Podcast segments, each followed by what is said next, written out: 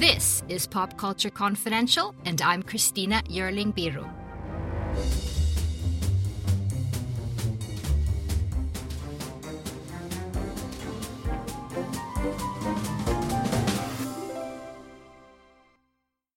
Hey guys, thanks so much for joining me again on this episode The Man, the Myth, the Jesus.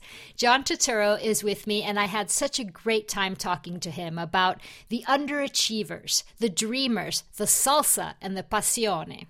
Mr. Turturro has brought to life some of the most memorable characters in cinema history with some of the best directors.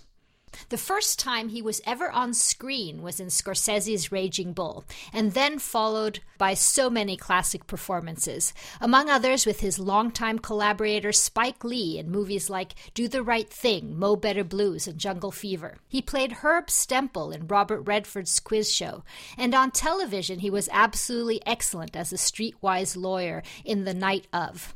And just now, he's starring as Rabbi Bengelsdorf in David Simon's HBO miniseries, The Plot Against America, based on the Philip Roth novel. It imagines an alternative history where aviator Charles Lindbergh ran for president in 1940, leading to the rise of fascism and anti Semitism in the USA.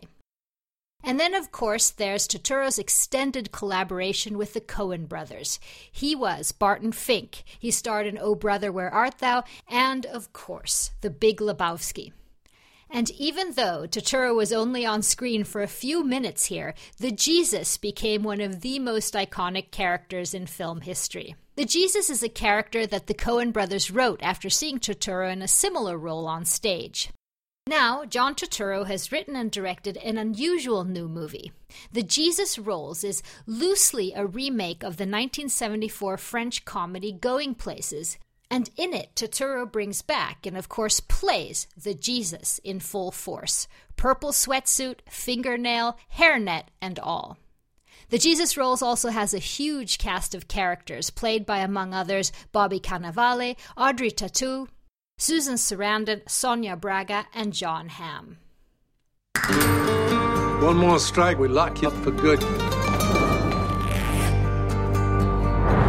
never seen anyone lick a ball before you throw a strike. That's my style. You look good. I look like a million bucks, son.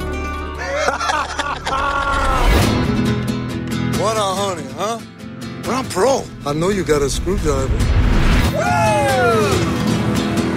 Aren't you a little old to be stealing cars? Jesus! I thought you were in a slumber. Just got out. So you celebrated by stealing my car. That was the first thing you did. Well, I, I can't hack it in the home. Should have thought of that first. Oh, right here. On the road, flat broke, hanging loose. Mr. Turturro, thank you so much for joining me. Well, it's my pleasure. First of all, how are you? Are you and yours safe? Yes, we're okay. We've kind of gone through. Uh, you know, my my wife had the virus, and really? but she's recovered. Yeah, and but she recovered, and then I think I had.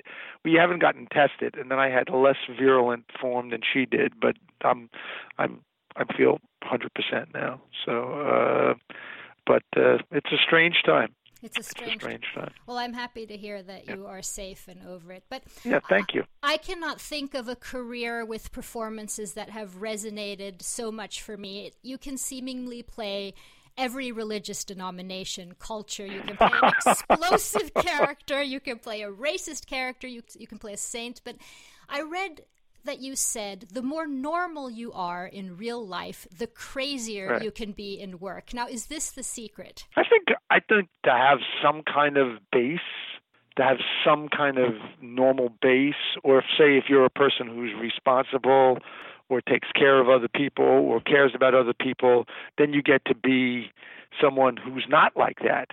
And you know you, you you it's like saving in a bank account. So you you you're you you don't act that way normally. And then you have all this stuff of like well i wish i i could be that way that i could be really selfish or i could be this way or that way or you know we all have different aspects of us that sometimes we haven't uh, developed. And sometimes to our benefit that we haven't developed but mm-hmm. uh, i do think it, it helps because if you're crazy in real life I think that is going to drain you eventually. Do you know what I mean? It, it is going to drain you. Yeah, and I think that yeah, a few people have accused me. They said you must be really normal because you don't really you don't really care.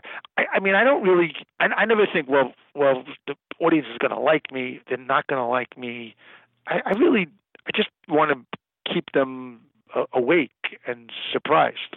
You know, and uh, if they don't know what I'm going to do, you know, I think humanity. I get a kick out of people that I that surprise me, and the people who don't surprise me, I find really boring sometimes. You know, and I think great literature, whether it's a book or you know, or a play or whatever, you you see the duality of people. You know, someone could be really weak, really afraid, yet they can have the courage to do something, be capable of doing great things. Right. You know, and, and that it all goes hand in hand. And talking about Jesus Quintana, he's been compared to Don Quixote. Th- that's my kind of because I'm a Don Quixote freak, and I I, I really love Don Quixote. I, yeah, I just I like the idea of these dreamers, you know, and uh, these people who imagine like you know themselves larger than life, and they have these quests. You know, uh, I mean, there's something really heroic about Don Quixote. So that I just think maybe there's a little, you know, bleeds off a little bit into a character like the Jesus, at least in my mind. You know what I mean? And I had done this kind of character in a play before I had done the movie, and you know he had this kind of you know presentation, but there was this lonely, tender person underneath it. You know what I mean? Right. And there was a real person underneath it, and but he had this presentation of like, well, you know, I, I have all the answers, or I, you know, I, you know, I have these are all my ideas, and here's my, you know, everything is sort of a he's a mastermind, but everything backfires on him, you know, and uh, uh, I I kind of like that thing, and I thought. uh I could explore that more because I kind of knew the character in a more intimate way. You really helped shape him originally, right? When when you read the yeah, for yeah. the first time. Well, originally, you know, when they saw me in this play, then they kind of we were, you know, they were they said we're going to write something like that kind of character. It was like seventy five percent, and then maybe twenty five percent of somebody else, and and then it was really small the role. So I, you know, we they said they're going to put me in a jumpsuit. So then they I, they said, well, you'll come up with some ideas. So I I came up with a bunch of hairnet and nail and this, you know, the goatee and the whole thing, and. uh you know, and then they let me try some things. And then, of course, the way they put it together, it looks like, you know, so masterful and everything. Won't have it your way, but my Your point is role. that my point is Are you ready to be fucked, man? I see you roll your way into the semis. Dios mío, man. Liam and me, we're gonna fuck you up. Yeah, well, you know, that's just like uh, your opinion, man. Let me tell you something, Pandeo. You pull any of your crazy shit with us, you flash a piece out on the lanes, I'll take it away from you and stick it up your ass and pull the fucking trigger till it goes click. Jesus. You said it, man. Nobody fucks with the Jesus. Who knew? You know, when we when the movie came out, it, it, it was not a big success at all in America, at all, and it just became that later on, because you know it's a movie about classic underachievers.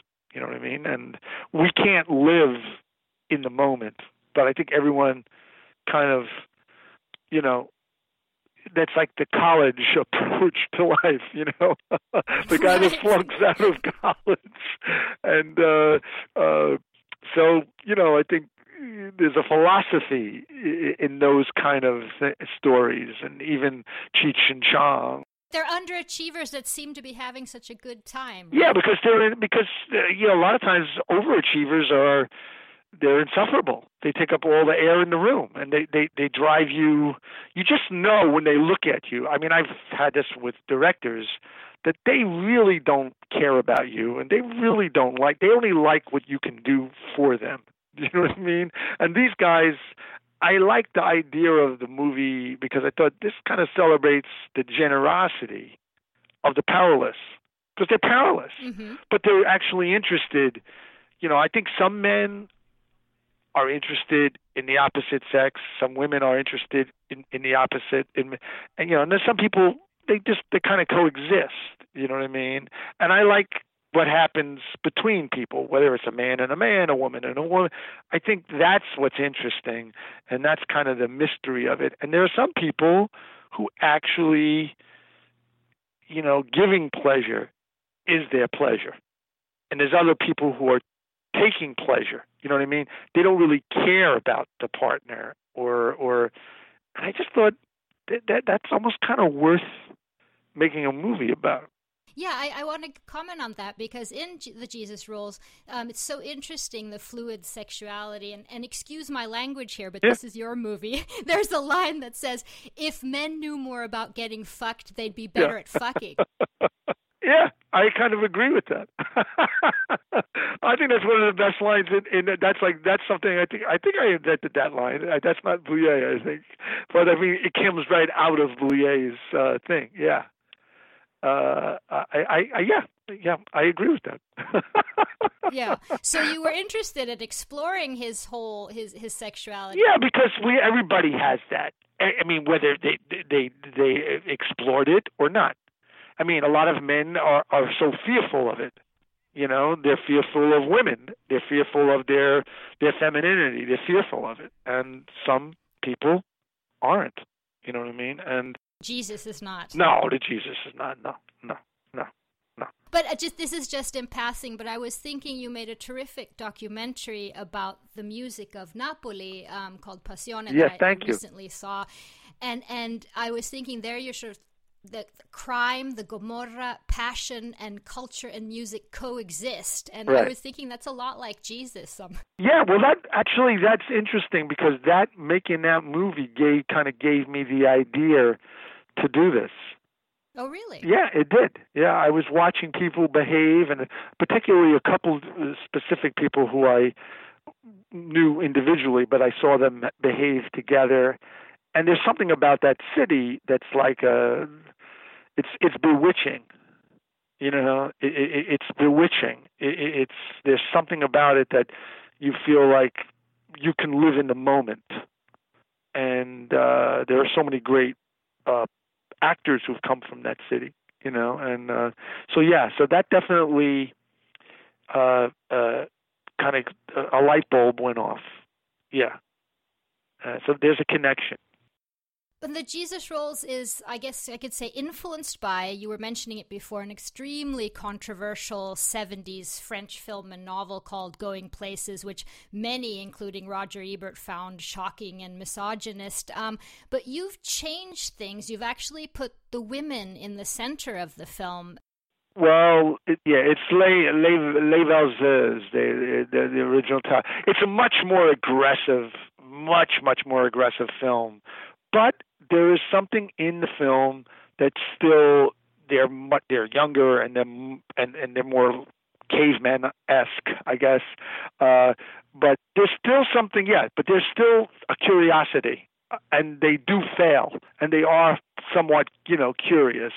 Maybe not as you know as gentle as our characters are, because it's a different time and everything, you know. Uh, but in some of his other movies, he explored that "Get Out Your Handkerchiefs," and they're just. And then I read the book, and there are things in the book that I thought were really interesting. I mean, you just you have to move it to now, and also you have to kind of bring your own sensibility. Certain things I was in sync with, and other things I said, "Nah, I'm not really interested in that," and that's okay. And he gave me, he said, "Do what you want to do with it," and he was very happy with with what I did with it because I was shocked when I saw it, but it also made me laugh. It did make me laugh. And when I sh- showed it to my wife after I did Passione, she was laughing a lot, and I was surprised. I was like, "Really?" So then I read the book, and you know, it, I thought there's some interesting ideas there uh, that I'd like to maybe possibly explore. I mean, actually, the reason I even saw the movie was I read a review that Pauline Kael wrote, and she loved the movie, and she said they don't do anything like they do what the bourgeoisie do, but without any of the hypocrisy. And she kind of got it, and she understood why people freaked out. But she was a huge champion of it. That's what made me go see the movie. Many, many fans are so protective of their cult character, and I'm sure Jesus has been quoted back to you for decades now. Um, are you ready for sort of a, a backlash of doing something different and exploring this character even more? No, no, not at all. Because the character is kind of so. I think people who like it, like that character, who want to see that character, will enjoy it. You know what I mean? Will enjoy it. I never worry about those things. I don't. My, my only my only worry is that I keep you awake and maybe surprised. That's it. I don't care if you like it, you don't like it, you love it. You make sure because I feel like if you worry about that, that's like like making a friendship with someone saying, "Well, I want you to like me."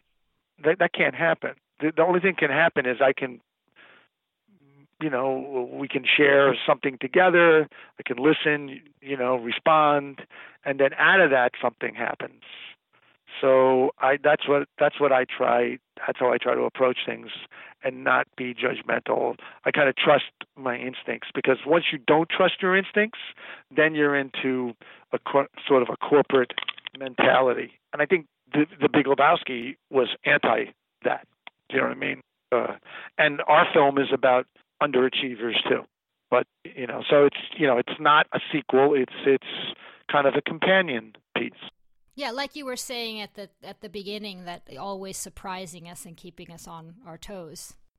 But I, I just I like when things kind of uh, challenge me a little bit. You know, if you read something, you go, "Wow, I," you know, like when Susan is in the restaurant and she starts talking to the the maitre d lady, yeah, and telling her about her life, and you know, when you witness something like that in real life, you never forget it. I, I always think, you know, in in the real world, women usually are in the center of everything, and that's why men do all these crazy things because they're not in the center of it. You know, it's kind of a forced center. That's what I noticed when I was a little boy. In this movie or in general? No, just as in my in my life. And I think whenever I whenever I've made movies, I've tried to put women in the center. Another thing you've done in your career is you've given sort of how can I put this snapshots of America, um, race, class. Um, I was just I just had the honor of interviewing Ed Burns for your show, The Plot Against America. Is this something that's interested you when you're Yes, choosing yes, roles? absolutely. And I think if you're at all, however you look, you are put into some kind of category. And if you look more ethnic, you're put into a category, and they try to keep you there. So I'm I'm interested in history. I, was a substitute history teacher many years ago, but I read a lot of history. I'm I'm interested in in race, class, religion, and and how the past, you know, informs the present. And you know, this whole degradation of uh, intellect that you see going on in certain places, like in my country, uh, that's for sure. Uh, so sometimes, you know, by playing, exploring someone ignorant, you can you can expose, you know, what what forms that that kind of uh, approach to life. And a lot of times, it's fear. Uh, it's not even a lack of curiosity; it's fear. You know, and so yes, that's something that I'm aware of. I'm, and I'm, you know, like I'm half Sicilian, so I'm really very mixed. Once I did all this DNA, I did this TV show, and I'm really full of all different things. Yes, I'm really like it's like um, I, I got a lot of uh, Iberian and Middle Eastern and some North African, and you know, it's like uh, so I'm, I'm like a you know. I, I knew I was mixed anyway, but it, it wasn't even that big of a surprise to me. You bring empathy to even your most racist character, and that must have been something that you saw or, or Yeah, well, yeah, that's right. That's right. You can see that. You can see that in people. No one is one dimensional. And if you make them one dimensional, then the audience sees it and go, well, they're just bad. You know, they're just this way. But if you don't, if you show them, well, there's something of you maybe in that. You know what I mean? Or you could be that way, you know, or then you're revealing something. What about the rabbi in the plot against America? He, um, he he's very. I mean, he's certainly not one dimensional. No, he's on the he's on at the end on the wrong side of history. But there are a lot of people like that, you know, who are who think, well, I can, I'm smarter than everyone. I can show everyone uh, that I can negotiate with them and find the, the the the middle ground. And sometimes there is no middle ground. He also comes from a particular place in the country, which has a fascinating history. The South. He's from Charleston, South Carolina, and that that's a very old Jewish community, and they all, you know, they had slaves, and they all fought in the Confederacy, or, or, or most of them did, and so it's a it's a very different way of looking at the world. You know what I mean? And uh, before World War II, most of the country was isolationist, uh, and so of course, now no one ever thinks those things. The Jewish people and Roosevelt are pushing the United States into this new war. He's calling us war agitators. Listen to that crowd. This is not an evil man. Lindbergh is not an anti-Semite. like hell he's not. What's a fascist? The fascists don't like Jews. Why? Because we're Jews. What's our luggage doing here? There are no vacancies. Take your bags and your family and leave. Do you have any idea what's at stake in this coming election? I believe he is a good man. There are so many, though, who don't trust him. I pledge allegiance to the flag.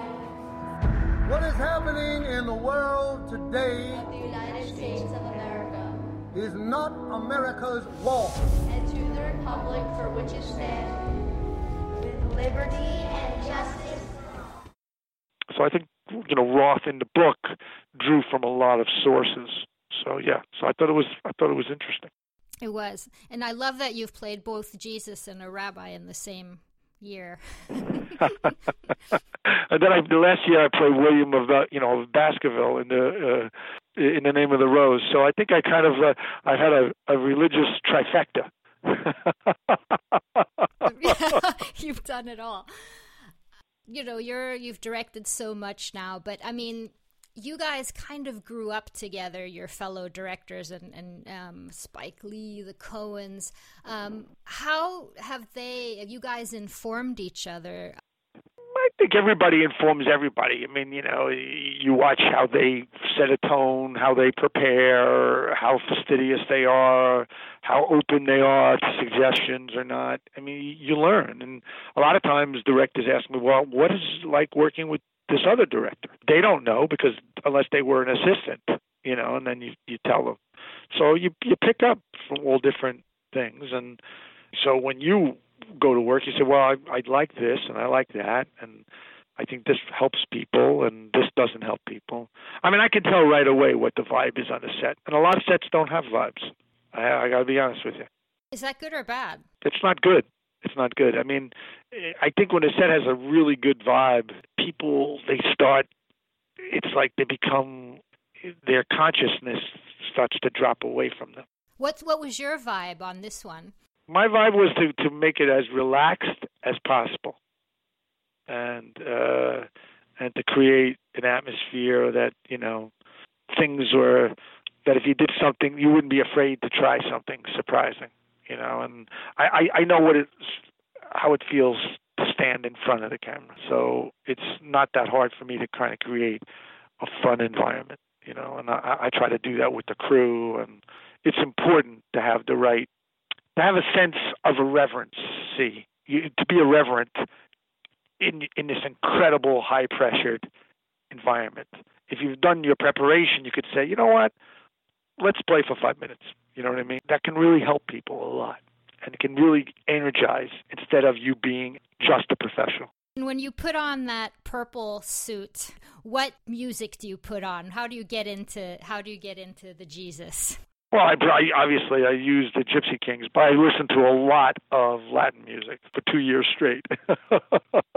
and uh, you know, and and my salsa teacher Idelka was very instrumental in in uh, teaching me salsa and yelling at me, and uh, you know, and just just her whole vibe, you know. And she's in the movie; she's the lady I dance with in the movie, but she really helped me a lot.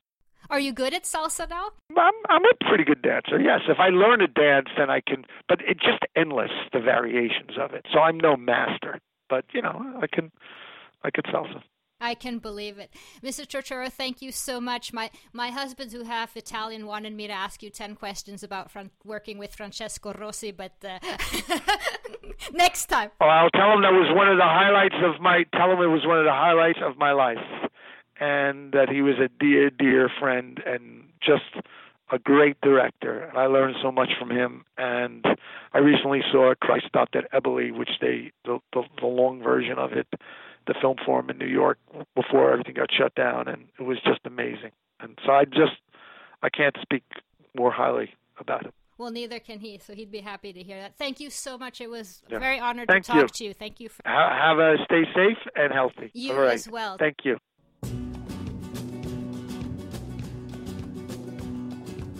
Por el camino del desierto, el viento me despeina, suave aroma de colita, no nada, nada del aire. Ella estaba a la entrada y la campana ya sonar, y me dijo ya mismo, esto puedo del cielo. Ella encende una vela y nuestra del camino, soy moza el corredor, y yo te dije diciendo.